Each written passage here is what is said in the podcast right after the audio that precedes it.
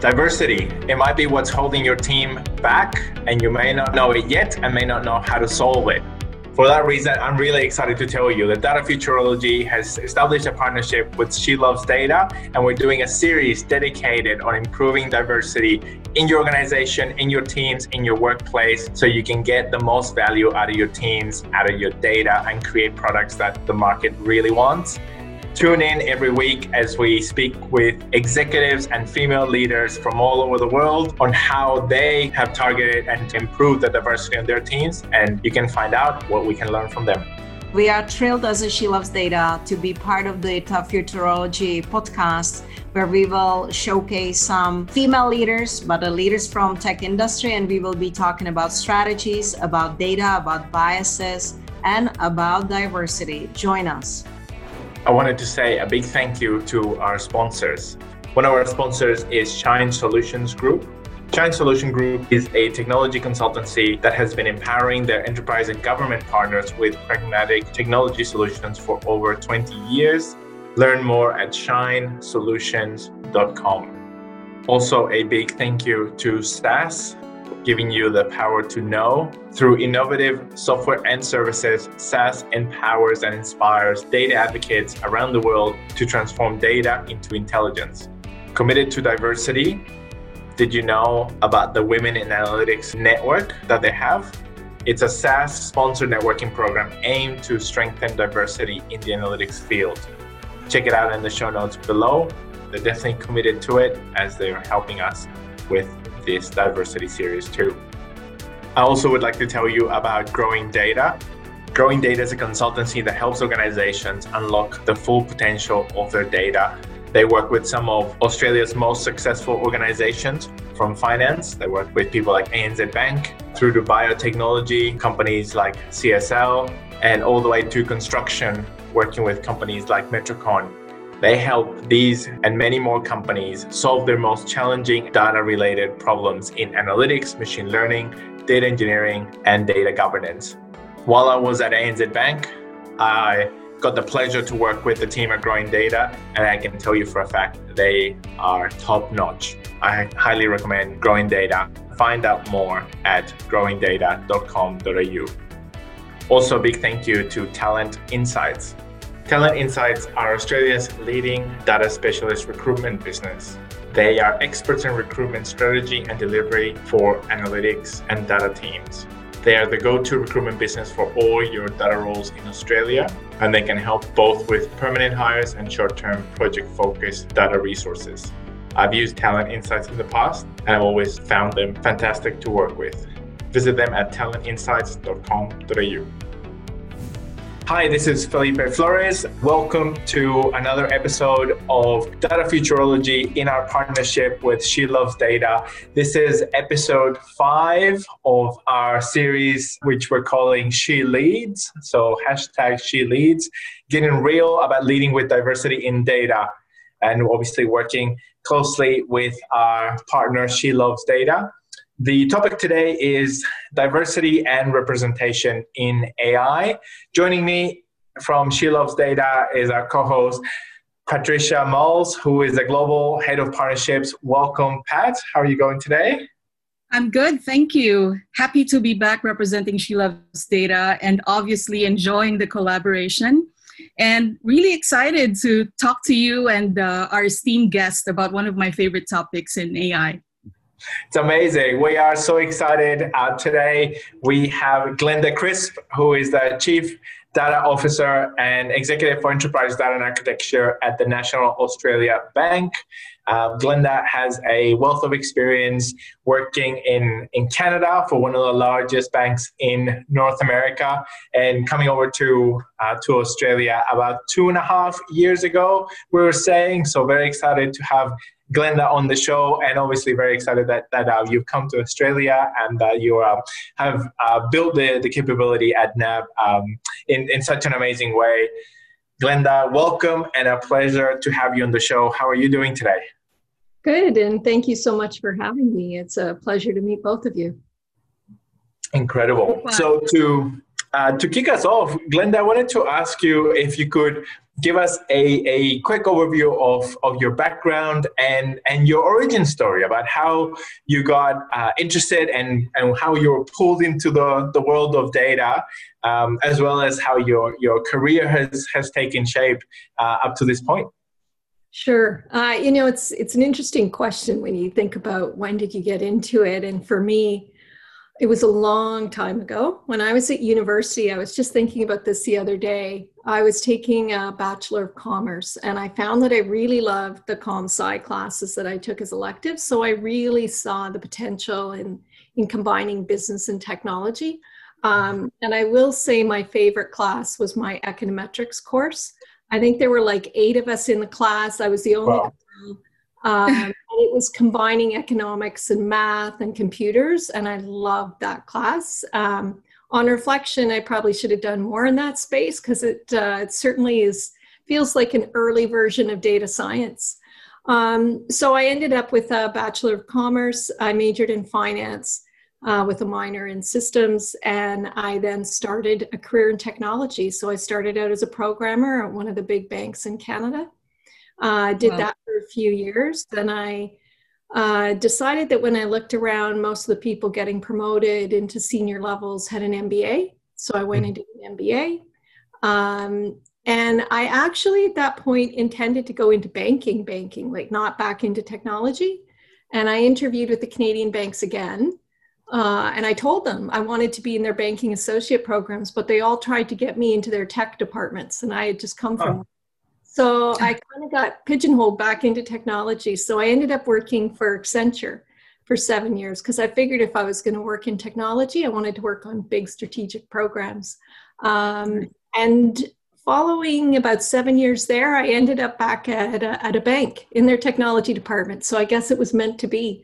Um, so I spent 17 years at TD Bank in Toronto and uh, did a range of things there, starting out in the investment bank technology and then ending up in the, the corporate. So, all the back office things. So, anti money laundering and finance and HR, uh, international and domestic payments. So, like just a wide variety of, of capabilities and functions in the bank, which made for an interesting job. But I noticed that I seem to be collecting data from across the bank a lot. Like it's pretty much what I did on most of my projects. And so I felt like there had to be a better way than continually going and aggregating again and again and again. And so that's when I really started pushing into big data um, and started building out a lake at TD. Um, and then eventually I felt like I needed a bit of a change. So I went to be the chief data officer there um, and really focused on things like data quality and metadata and how that links and really enables things like analytics and AI. Um, and then I got recruited by NAB. And so um, the beauty of the role at NAB is uh, that I have both the business responsibility on data, so data governance and management, so things like uh, third party data management, records management, but I also have the technology. So the new platforms we're building on the cloud. Of course, I've also got the legacy platforms that I'm trying to turn off, but that ability to ring, really bring business and tech together again is, is what I really like. Um, and I just love being in the data space. So that's kind of how I, I got to, to here. And I love uh, Melbourne. I love it more when we're not in lockdown. Um, but uh, that's just the the state of the of the situation uh, during COVID. And I was I was going to ask you about the the differences between the the CIO role, so the Chief Information Officer role that you had at TD, and then the the Chief Data Officer role. You might have you might have touched on it um, about the the business versus technology um, ownership and, and the combination of the two. But is, is do you see that as the, the main difference between between the roles? And, and was there any surprises when you when you went from from CIO to Chief Data Officer? Um, yeah, so that actually is the difference. So I was one of the CIOs at TD and um, uh, very much focused on the technology, the applications, ensuring we have target state architectures, we're driving towards those um, there's a lot of data work in all of that because you're you know either aggregating data converting data moving data um, those types of activities. Whereas the cdo role at least as it was defined at td at the time was really around data governance data management uh, making sure that we identified our critical data elements we measured them for quality and it was really operating a, a small team cross border so across us canada and um, out through all the businesses to ensure that we really had a good grip on our data, understood our data risk, and were managing it. Now, the role here at NAB is different in that it puts both pieces together. Um, and that was what attracted me to the role because I found after two and a half years uh, on the so called business side, I quite missed the technology side. I guess uh, I just can't get away from it. Um, and I, I really love building things and you know making things better. Um, and so it felt uh, it felt like i was coming back to like bring all the pieces of my career together for this job. So i quite like that. Yeah but that's the difference between cio and cdo at td cdo here at nab i've got both pieces. Amazing. Truly yeah truly inspiring. And i can relate very much to the desire to to build and combine business and technology. But glenda i want to ask you uh, about something else. Uh, we have a number of listeners from she loves data who are just beginning to get into this journey of data and technology. Knowing what you know now what would you advise them or uh, an earlier version of yourself perhaps um, well, you know, one thing that I I think has worked well for me and that I encourage others to do is to stay curious. Nothing moves faster than technology.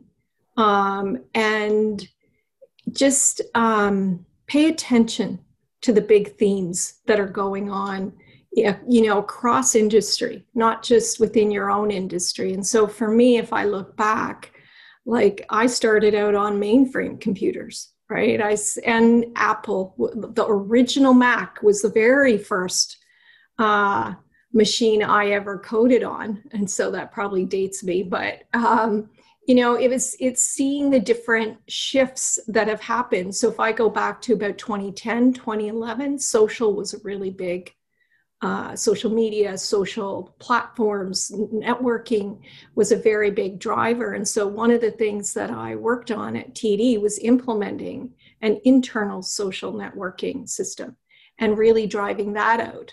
Um, and so, which kind of then also drives data, right? And so, then it, it, I was always very curious about how to solve problems and I think that staying curious and being open to doing things a different way um, allows you to kind of move into new spaces early. So, for example, when we started to build the lake um, at TD, it's not like there were a ton of people that knew Hadoop in the financial services environment. Mm-hmm. So I was able to come in. I had, you know, a lot of experience with data and with technology, but not Hadoop. And so I worked with people that had that experience and built it for myself. But because I could get in early, you know, and see it as a big trend, that then it allowed me to to kind of get in on the ground floor and grow with the technology. If you kind of wait five years, then there's tons of experts, right? If you can get in early on some of these things and be curious about them, then you can be part of really that explosion that happens with new tech. Does that so, does that make sense? Yeah, yeah absolutely it's it's more about growing with the the technology and looking at solutions as you mentioned. And this brings me to uh, a question that comes from our community often which is do we absolutely need to have a tick list of all our the tech skills or or even technologies uh, in order to go into certain jobs? And uh, i suspect you have a, a response to that but i'd like to hear it uh, and and perhaps share with the community? Uh, I, I, don't I don't know that you need to have a, a tick list of I mean there's basic things that people are going to look for and and especially now um, you know I look for people that are starting to get certified on cloud that they understand how to build APIs you know, using whichever tech. If they're in data science and looking at Python, uh, for us, Jupyter Notebooks. But, you know, it, it also depends on kind of the job you're applying for and the level you're applying for. So if you're looking at an entry level candidate for an entry level role, uh, probably looking a lot at attitude and um, you know desire to learn willingness to learn willingness to try new things.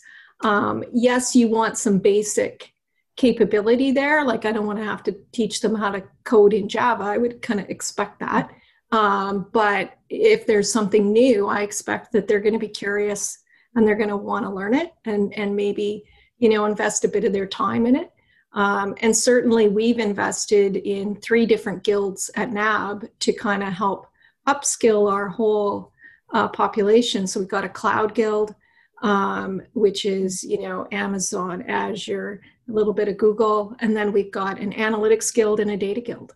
And so um, I think yes, eventually some jobs require very specific skills, um, but as you're looking to build your career, I don't think you need everything. And what I would say, especially for the She Loves Data crowd, is I, I think there has been research done that would show that women think they have to tick all the boxes on a job description, and you don't. So I will tell you, as a person who's hired a lot of people over my career, I've never met a person that ticked every box. Never. Some everybody's got something that they don't have that's going to be a stretch. And actually you want somebody that's going to grow in the job and take it somewhere else. And so you know don't feel like you have to tick every box. Make sure you've got a reasonable chunk of it and you can do the basics and that you know you can make a case for how you can apply some of your other skills to the role but don't feel like you have to tick everything thank that's, you glenda that's inspiring that's so true. Um, that's great. And you you mentioned um, you mentioned the, the three guilds and you mentioned the responsibilities of, of the cloud guild. But what's the difference between the responsibilities, obviously at a high level, but what's the difference between the responsibilities of the data guild and the analytics guild?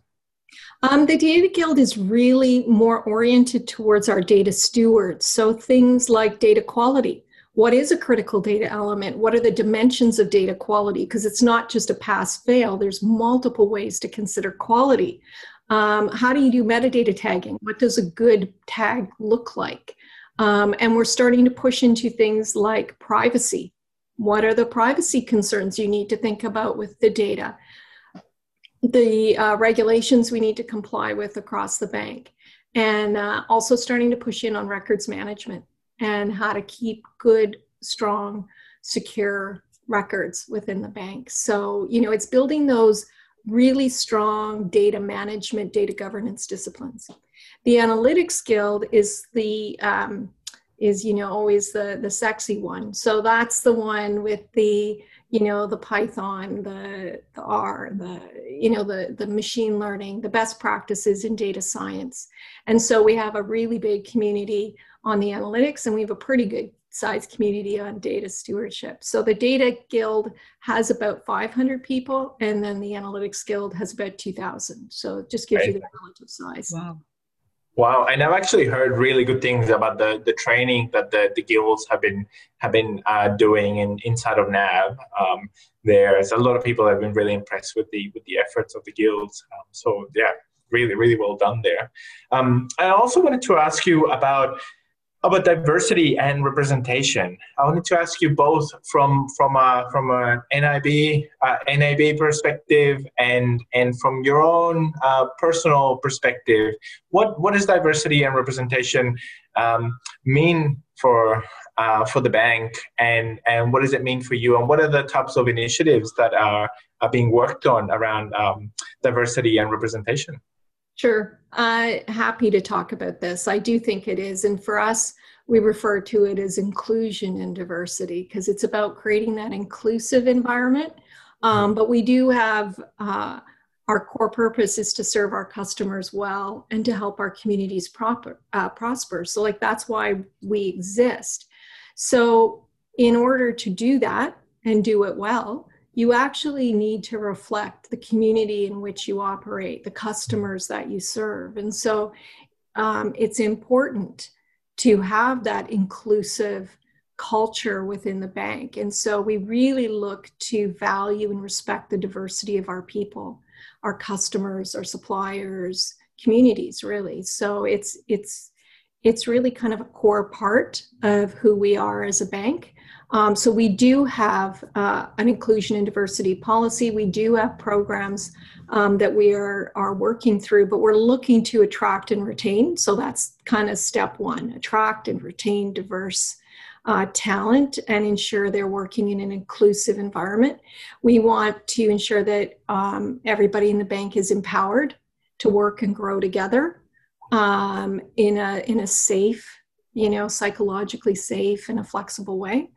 Um, and we're looking to really leverage the diversity of the skills that that we we can find across the bank to drive a better customer experience. Um, and and then finally supporting our communities. So we we have had for the last several years a very large focus on gender balance. Um, however we do actually drive across multiple pillars for inclusion and diversity. It's not just about gender um, and certainly that um, that really resonates with me individually because i see diversity as a strength um, and so I tend to personally look for uh, people who think differently than me, because uh, I think we get to a better outcome when we do that. So within um, the space I'm in at, at, NAB, so I'm in the technology and enterprise operations team, and and we've got a little working group put together, and we've got six pillars of, of inclusion that we're we're targeting um, gender balance, We've got something called NABbility and neurodiversity. So really looking at, at different, uh, differently abled, I guess. Um, we've got NAB Pride. We've got cultural inclusion, African inclusion, and Indigenous. So those are the six wow. pillars that we are going after. And for each one of them, we've said, you know, um, what what do we want to do? How do we want to engage?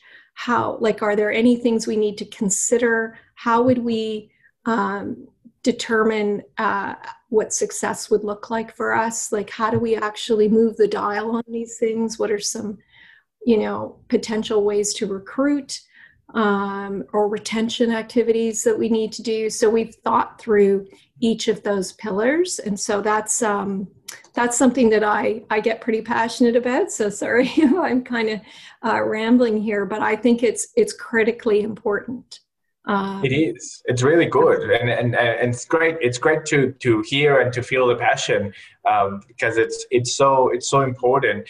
I wanted to ask you about some of some of the um, maybe metrics or approaches to to inclusion. Maybe maybe it would be more around the, the retaining of the of the skill. Um, in in general, there's been a lot of discussion around around things like quotas, for example, and and um, I know that for with with my wife we've had a, a, lot of discussions about about quotas. And and she's um she's she's definitely opened opened my my eyes in in, in terms of the benefits and the, the help that they, they can provide. How um, how does it work uh, in inside your organization around some of the ways that the that the talent is is retained when um, uh, it, how is it uh, that the talent is being retained with a focus on on inclusion and, and fostering the diversity? Well, I'll I'll use one from gender balance, for example. So we're really uh, looking at uh, women in returning to the workforce, right? Mm-hmm. So we look to understand: are there any uh, any blockers within our processes or our policies. And then we we try to work with them to make sure that they are coming back and that you know we want them back. And you try to stay in contact with them um, while they're on leave and just try to encourage that they return when they're ready right? Like it's not about rushing anybody but it is about making sure that people feel welcome back. So that would be one way that we would look at at retention uh, for sure um, and then, you know, it's been interesting because um, I actually have uh, one of my architects and one of my data people, uh, a man and a woman, are actually co-leading on the gender balance thing. And so when we were talking about some of of our ideas, um, we actually very very quickly went to gender balance, and this works for men. Let's make sure our programs work for men and women. It's not just you know necessarily for one part of the population and so it's been really exciting to see the two of them work together on it um, and I think that's really how it should be viewed. I think uh, I think everybody benefits from some of these things, and it's really just about how do we make everybody feel included. So that's that's kind of the approach, and and we continue to um, work on our our training. We're implementing uh, more training at NAB around leadership, which I think will also help us build better leaders, which will ensure we've got that great culture that helps us retain people. That's great. That's that's awesome. Uh, speaking as a woman, Glenda, I'm really um, what you're doing at NAB is is really laudable. It's it's. I wish that there were more uh, companies that would adopt your practices, especially post uh, pandemic. As we know, most women there were a lot more women impacted by the pandemic, so it's really nice to hear that. I would like to uh, ask you a, a bit about uh, algorithms and in AI. Mm-hmm. Perhaps it deviates a bit from from this discussion, but algorithms and consequently AI, being the human creations that they are, sometimes carry with them the biases, uh, whether consciously or unconsciously, of their creators, right? and it doesn't matter if, even whether you've got a diverse workforce it's still essentially the person's um, internal principles and value systems will, will somehow reflect when these biases uh, become somewhat problematic how do you address uh, how do you address them would you look at it against the lens of ethics or is it more of a governance or policy issue or both? Um, so, yeah, I mean, I'm going to start with, I think, building on something you said. So, really, AI learns from data. The historical data we have is a result of human decisions, and humans are biased. So, the answer is both. Um, math is math. Uh, we can't just you know, ask AI, hey, be more fair. We actually need to prescribe math that is fair. So we really need to make sure we've got strong governance so that things can be challenged and queried at the start and then built, deployed, and beyond, making sure that we look at the whole life cycle for bias. Um, and so I, I don't think I I know of anybody that's intentionally trying to you know create something yeah. unethical um, and we've actually created a data science best practice um, with standard processes and and it includes things like where do you start on a new project how to uh, concurrently contribute to data science and analytics projects and which models are best suited to which types of problems because we're still building skill um, how do you actually ensure there's good data quality coming into your model. Um, but yeah, you do actually, when it comes to bias, you need to really actively look for it and actively manage it. Um, we have an ethical framework for the use of data, machine learning, and AI. Um, we're on our we're just refreshing it now into our version two, but it includes concepts like fairness and transparency, respect, right? And so we do, um, before we do anything, we ask the should we question. Before you ask the can we technically do it, which most of us techies like to get into, we actually mm-hmm. want to start with should we? Should we do this? Right. And if we should do it, what are things we need to think about in terms of bias, potential bias that we should be calling out up front and then trying to actively manage through the process and not just doing it once at the start when you have the big idea, but you need to do it as you're going through development and then before you go into production. Because I think anybody that's written code knows that what you think you're going to build at the start and what you end up building at the end, there's a there's variation. And it's not like they're night and day, but there's variation. And so because of that variation, you need to do your checking on ethics and bias throughout the process. It can't just be done once. Does that answer the question? Yeah, absolutely. Uh, as a follow up, uh, who do you think in the company should be the AI police, just in terms of accountability. Of course, ultimately, the, the entire organization should be made, uh, you know, accountable as much as they can. But typically, in organizations, who who uh, upholds these ethical prin- uh, principles and and essentially governs over the entire AI checking process? Well, you know, it depends on every organization and what their structure is and what their culture is. Um, at NAB, I have accountability for the ethical framework around use of data, machine learning, and AI. I mean, there's other ethical frameworks, you know, around lending, et cetera, but I have the responsibility for for data. Um, and so I'm responsible for ensuring the right governance processes are in place around it. But we also have, um, and all banks have this, a model risk group who who are assessing risk of models as well. So they're part of the process. So it's it's not just us. Um, but really, there's a variety of stakeholders involved in this. Um, you've got your data scientists, you've got your ethics team, you've got the business teams that are trying to drive the outcome for the customer. Um, and and I actually think uh, having everybody kind of in the mix is really powerful. And this, again, sorry to come back to it, but this is where diversity is critical, mm. um, because that diversity of thought and experience and skill really help to provide a good peer challenge on the models that you're building. Because um, everybody looks at things slightly different, and somebody's going to see an issue that somebody else won't see just because of the nature of their background or their experience. And so diversity really, I think, helps um, with that. So ultimately, uh, at NAB, I, I have to make sure that we're, we're acting in the right way. Um, in terms of the customer outcome, my, my colleagues in the business teams are all accountable for those. Um, and so we work together on it. That's that's really great to hear because uh, in in in in some organizations or sometimes sometimes the approach seems to be that it's it's all on the data scientist's shoulders.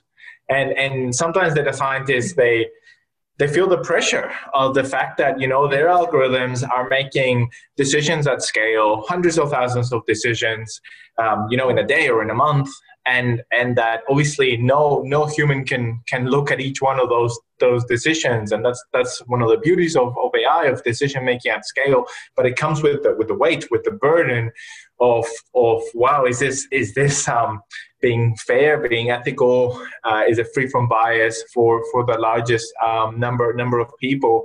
And so it's, it's great to hear that it's it's a collaborative uh, approach that you guys have have um, developed that you've established and that um, you know that you get multiple multiple perspectives. And it sounds like that that is the the focus during the development of, of the algorithms. Um, what what does it look like um, when it goes into into production and, and beyond? What what are some some ways to mitigate bias once the the model's live? Sorry yeah, no, it's it's actually the full life of the model. I think like you can't actually it's not just during dev. You've got to continue the monitoring of the model. So you uh, the monitoring of the model isn't just about um, you know the the business outcome mm-hmm. piece. It's actually the model drift. Is it still doing what we expected it to do?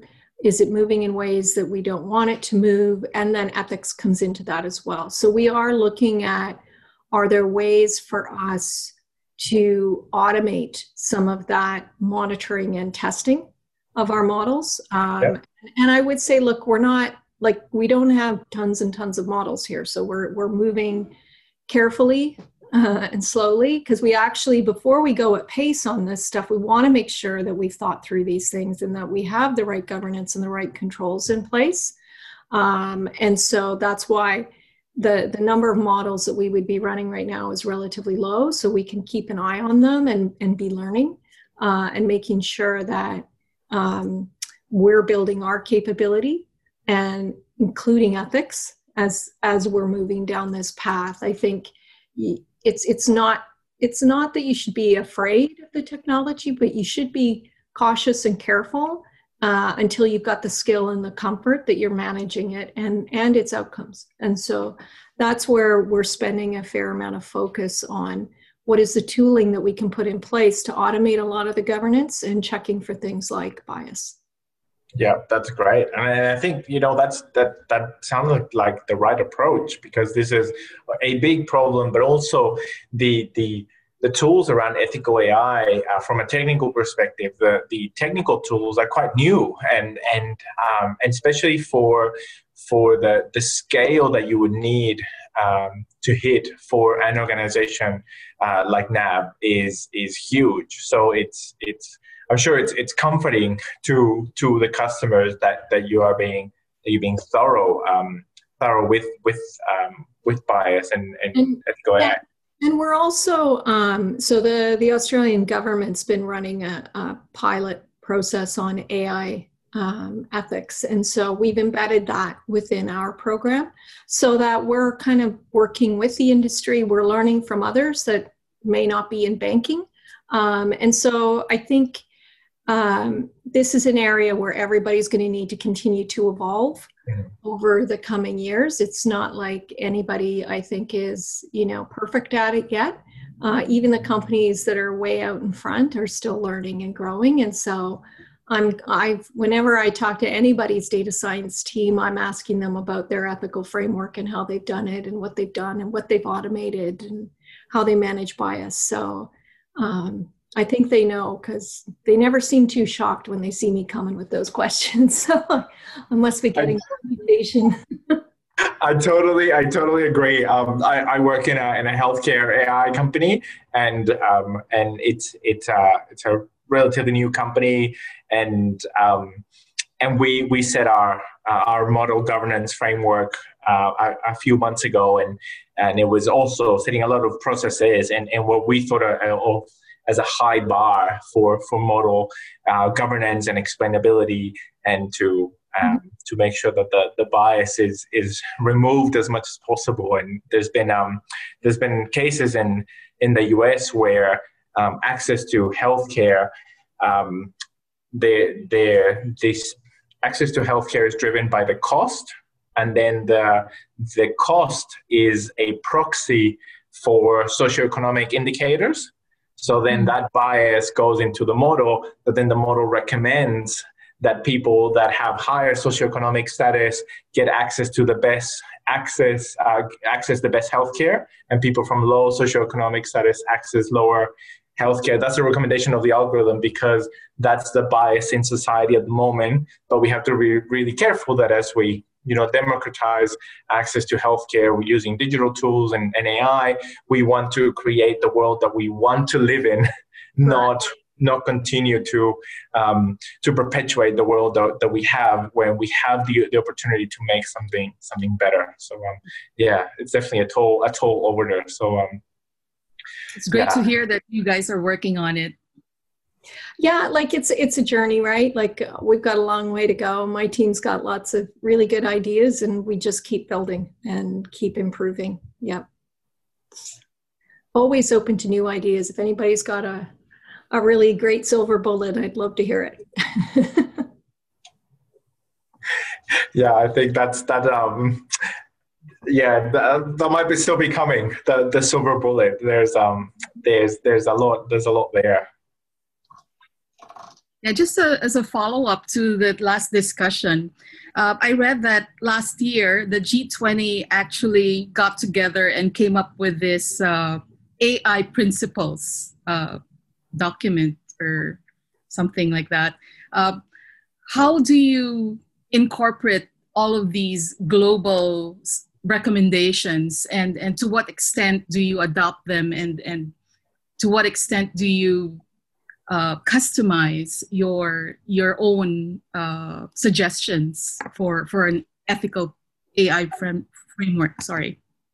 Um, look, we're we're constantly paying attention to what's going on uh, outside our company and outside our country. So we, we are very open to seeing how others are viewing them. I think every company needs to then take it internally and think what does this mean for our customer? How does this apply? Um, and then the other piece of advice that we were given when uh, we were creating our first version was to try and keep the language as closely linked to the values of the company as possible because we train our employees on our values and here's what matters and so if the closer they are linked to that the easier it is for people to kind of uh, stay with them. Like so they op- our framework acts as guardrails. And so the more i can link up to those types of concepts and words the easier it is for everybody to remember them. So they're not remembering multiple frameworks.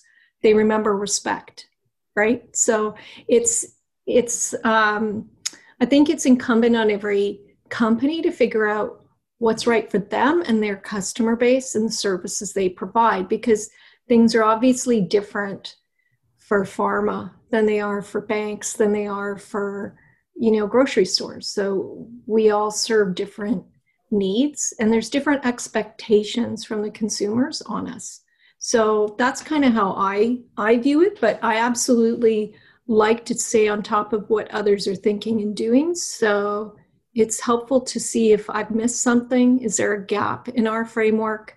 Um, has somebody stated it more clearly than we have? And, and maybe I could, you know, lift a bit. so it's it's really I'm always fascinated to see how others articulate it, um, to see if there's a better way to get it across to somebody who's not technical.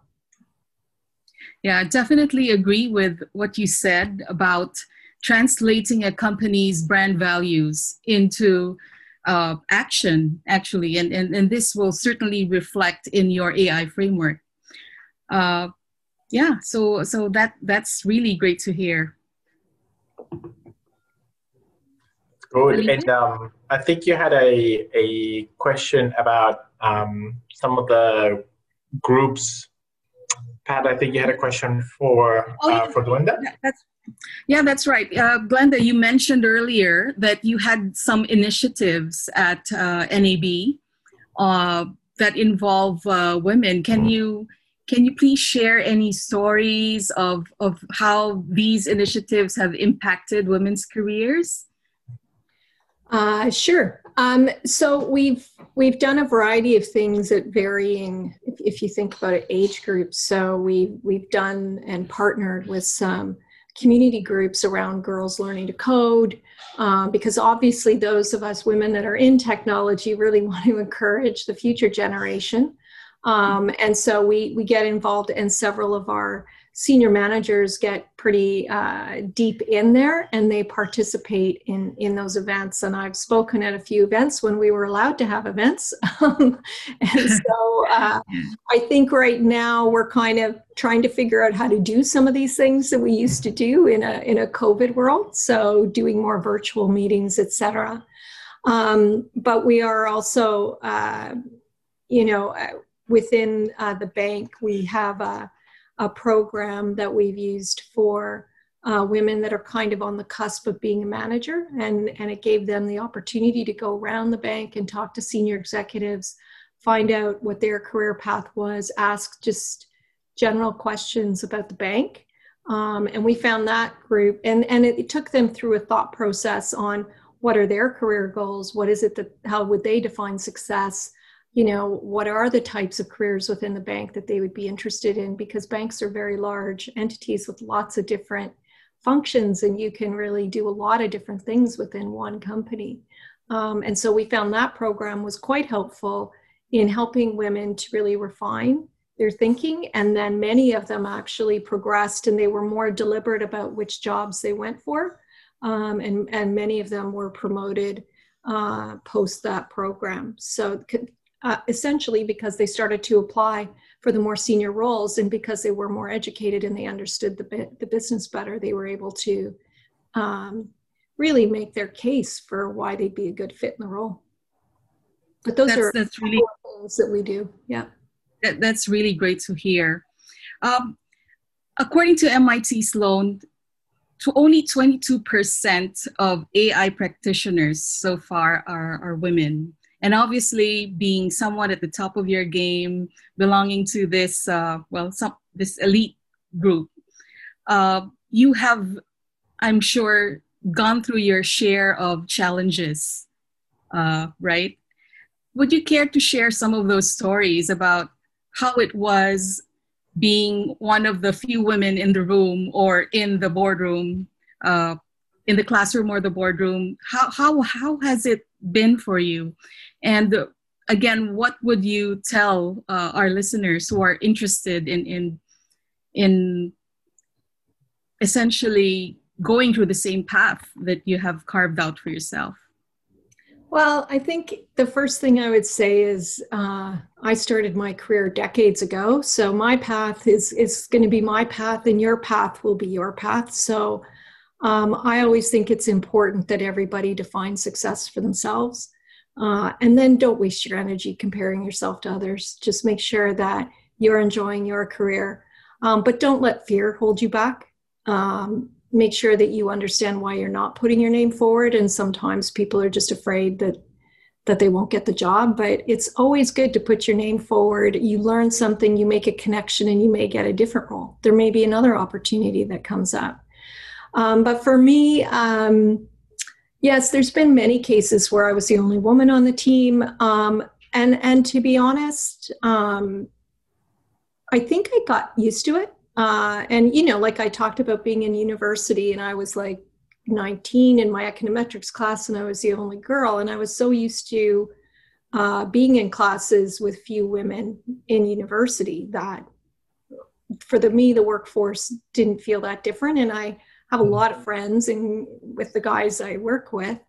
Um, and I've also been fortunate enough to work for bosses that have always supported me. They've made training available to me. I've worked for great companies that have invested in me, and I've just taken all those opportunities. Um, I do think, um, I do think as women, uh, and the one thing, and this probably isn't a complete answer to your question, but it's the one thing that I always say to young women when I get a chance is please don't be complacent. When I graduated from my undergrad, my BCom, like half of us were women. And I thought 30 years on, there wouldn't be a problem. I thought half of senior executives would be women because it was just the law of numbers. We now all were graduating, we had university degrees, we were all going out and having these great careers. And I just assumed, right, that this was going to happen. And so when I, you know, especially when I talk to millennial women and they're like, yeah, yeah, Glenda, but it's different for us. And I'm like, what you're saying is what I said 30 years ago. So please don't be complacent. Please reach sideways, reach backwards, reach forward, help other women. Help them, right? Like and and you know, I think technology is an amazing career. And data science, like I said, it didn't exist when I went to university. Um, and you know, lot like what I do right now didn't exist when I went to university. So that stay curious, don't be complacent. But I think you've really got to um, speak up and you know watch watch for unconscious bias watch for um, just watch for the inequities and not just about gender but all diversity and inclusion watch for those things and and speak up and and help to lead in a different way and so i think that's that's kind of what i would say but please please don't be complacent I love that's, that. That's amazing. Yeah, that's amazing. And one, one, one of the things that um, that I love about your approach, Glenda, is the the breadth of uh, diversity and inclusion to to you know physically abled, uh, different different races, different gender. That's that's that's incredible. And and I find that those are the types of conversations and the types of approaches that, that we need in society to to make things more equal to to get closer to uh, for us to have the the world that you are uh, thinking that that we would have you know when you were finishing university. And i definitely find that as a as a man it those conversations are are really helpful not only not only to to uh, discover blind spot and, and, and, and, blind spots that men could have do have and, and to continue to, to eradicate those but also i find that as a, as a man there's a lot of maybe unspoken pressures in the in the gender roles that i think that these type of discussions are, are helping um, helping us speak up about the the things that maybe we as men that we feel like we got stuck with that maybe we don't want as as much and in, in in the last for example in my case in the last couple of years become i became a parent i have two kids now and and i i have seen myself feel kind of like the pressure of being the the provider um, when I would love to spend more time with my kids and, and being able to, for example, access part-time work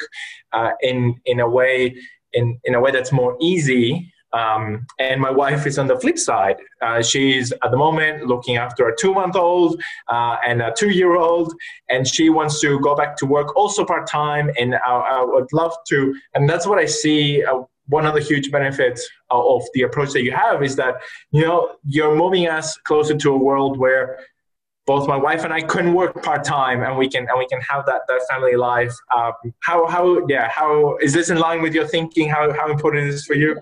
Like I think, um, look, I think everybody's different and is motivated differently, and I I don't I don't think it has to be a gender thing. Like it, I I think um, you know couples work out for themselves what works and and what each one wants and and it can differ and i you know so i still always come back to define success for yourself right um, and what does that look like for you and and your family um, but allow that to change over time.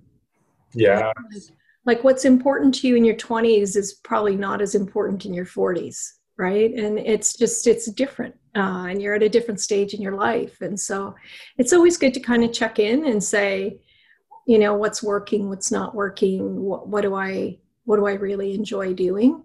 Um, and and reassess and, and take course corrections. And i don't really think like careers go for decades. They're decades long. So you know don't feel like you have to rush through it. Don't you know look for opportunities to move laterally and try different things. It all is experience. It's all going to help build a more rounded a more developed person both personally and professionally. And so um, you know i oftentimes have people come and talk to me about oh i want to get promoted. I want to be an executive. And i'll say that's nice. Be careful what you wish for. Well, and, and, I'll say, well, that that's nice, but like but what do you want to do? Like what's mm. the work you want to do? Because titles are lovely but frankly if you hate your job it doesn't matter what your title is. You still don't want to get out of bed. So it doesn't matter if you've got you know the best title in the world if you don't like the work you do um and it's it, like there's there's no point to it. So think more about individually what satisfies you. Absolutely. Uh, yeah just just to share uh, a bit about what we were doing at she loves data that resonates with that. So we were running a survey uh, post covid on career aspirations of women asking them so so now that covid happened uh, are you still hopeful do you still want to shift jobs do you still want a new job and interestingly enough what came what came as the top reason for them wanting to change their situation is not that they want to earn more, though it's in the top three. Yeah. But so far, the win- the clear winner is I want a more fulfilling uh, job. So there you go. It it really uh, coincides with what you just uh, remarked on. Yeah. I think I think honestly, uh, I don't I don't think it's something that was invented for millennials. Frankly, I think most of us want purpose in our roles and in our jobs, and we want to feel like we're making a difference and we're making an impact. And there's different ways to do that. Um, and you know, I think the beauty of having different people is they're good at different things. And if we were all good at the same thing, it would be really really boring. You know. Yeah, I, I agree. But that's that's um, excellent advice to to go and and try try different things and and make sure that you're um, optimizing and maximizing for, for fulfillment for meaning um, for a meaningful career and for the contribution that you can make.